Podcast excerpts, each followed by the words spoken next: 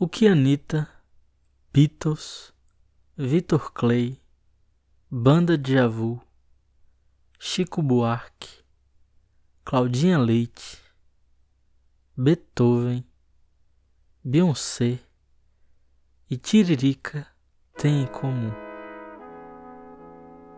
São nomes que talvez você conheça, muito provavelmente, na verdade, por terem alcançado em diferentes tempos, diferentes níveis, por motivos diferentes, mas dentro de um mesmo cenário, o cenário musical, o que consensualmente é tido como sucesso. Minha mãe sempre cita uma frase da escritora Adriana Falcão para definir o sucesso. Diz ela que é quando a gente faz o que sabe, só que todo mundo percebe. Eu gosto muito dessa perspectiva, mas penso também que sucesso é um conceito que a gente desenvolve individualmente e às vezes sentir-se capaz de fazer algo ou gostar do que se faz já é um grande sucesso. A arte não tem a ver com sucesso, mas também não tem a ver com fracasso. A arte é a tentativa, é o ato de buscar o que? Não sei. O objetivo da busca não é pré-determinado.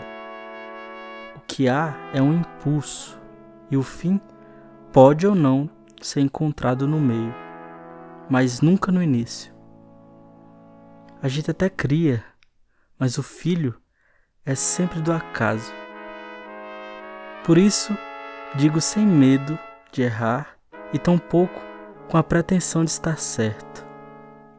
A arte não tem a ver com sucesso.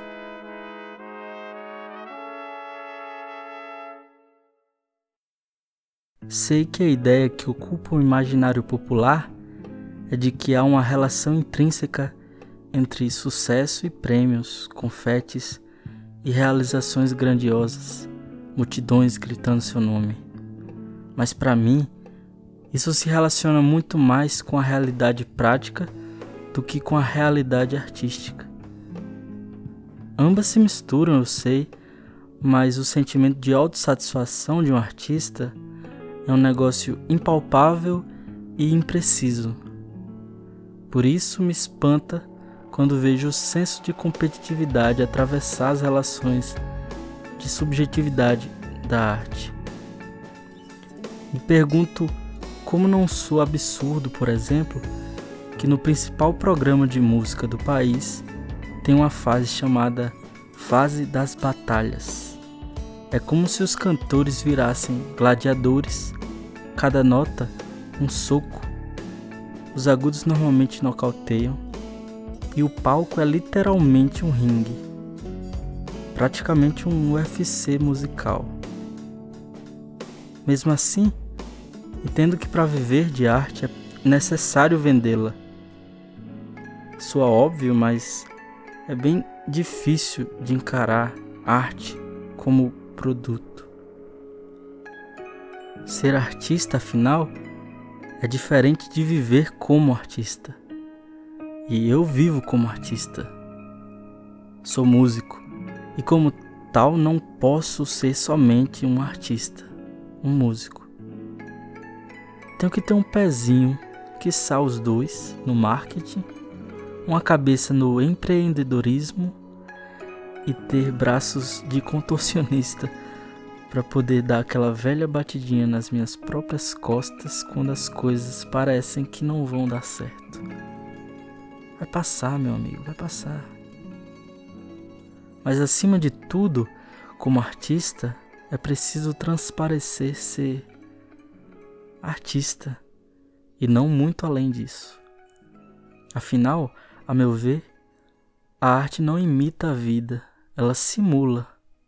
E em seu simulacro há uma redoma tenra de significados abstratos que nos permitem entregarmos-nos de corpo e alma sem o medo proveniente das vivências comuns. Mas a internet nos fez colidir com a realidade não só colidir, na verdade. Roçar, lambuzar, esfregar a cara na realidade. E não dá para negar que ela é regida pelo Senhor Capital. Por isso, eu tenho que confessar para mim. Não adianta mais fugir. Pois é. Artistas vendem. Não só simulam realidades, mas também dissimulam. E tem medos inerentes a esse dissimulacro chamado internet. Andei pensando esses dias sobre o termo artista independente. E sou bastante irônico, afinal, é difícil encontrar uma profissão que dependa mais da boa vontade alheia. Um compartilhamento, uma curtida no vídeo novo, um elogio. São algumas das pequenas e imprescindíveis ajudas que dependemos para seguirmos independentes. No fim das contas, a tal independência está em se desdobrar em mil funções para fazer a arte chegar nas pessoas. Devo dizer que, no meu caso, há momentos em que esse multifuncionalismo inerente ao músico da era digital diminui o espaço da divagação artística. Então a gente passa a perna no artista e coloca o marqueteiro barra estatístico que há em nós à frente dos negócios. E essa mania de ser povo, de achar que é possível abraçar todas as funções, só escancara nossa necessidade de ser abraçado. Vocês certamente seguem outros artistas e já devem ter percebido alguns padrões e mecanismos usados na divulgação das músicas e álbuns. Se ainda não perceberam esses métodos, pelo menos o objetivo deles é bem claro: fazer você ouvir a música nova e abraçá-la como se fosse sua. Para o artista, esse momento de lançamento é como se fosse um parto, onde nós somos a mãe e o bebê, pois a ligação umbilical que nos une à obra só se rompe quando ela ganha outros ouvidos e sentidos. E ainda assim, até essa ficha cair demora um pouquinho. Até ouvir o choro do bebê na voz do público, senti que o médico pegou a música no colo com carinho, tememos que ela tenha sido esquecida aos prantos sozinha. Mas assim que o cordão se rompe, é sempre muito bonito vê-la crescendo a partir do encontro com o mundo. Mas espera aí, é possível transpor tudo isso num story de 15 segundos? Ou mesmo num post super emotivo, mas que por algum motivo o Instagram não entregou para 10% dos seguidores? Não, não dá para falar somente uma vez sobre a música nova. Infelizmente tem que se passar uma semana, um mês, dois, três, repetindo feito papagaio a famosa oração. Você já ouviu minha música hoje?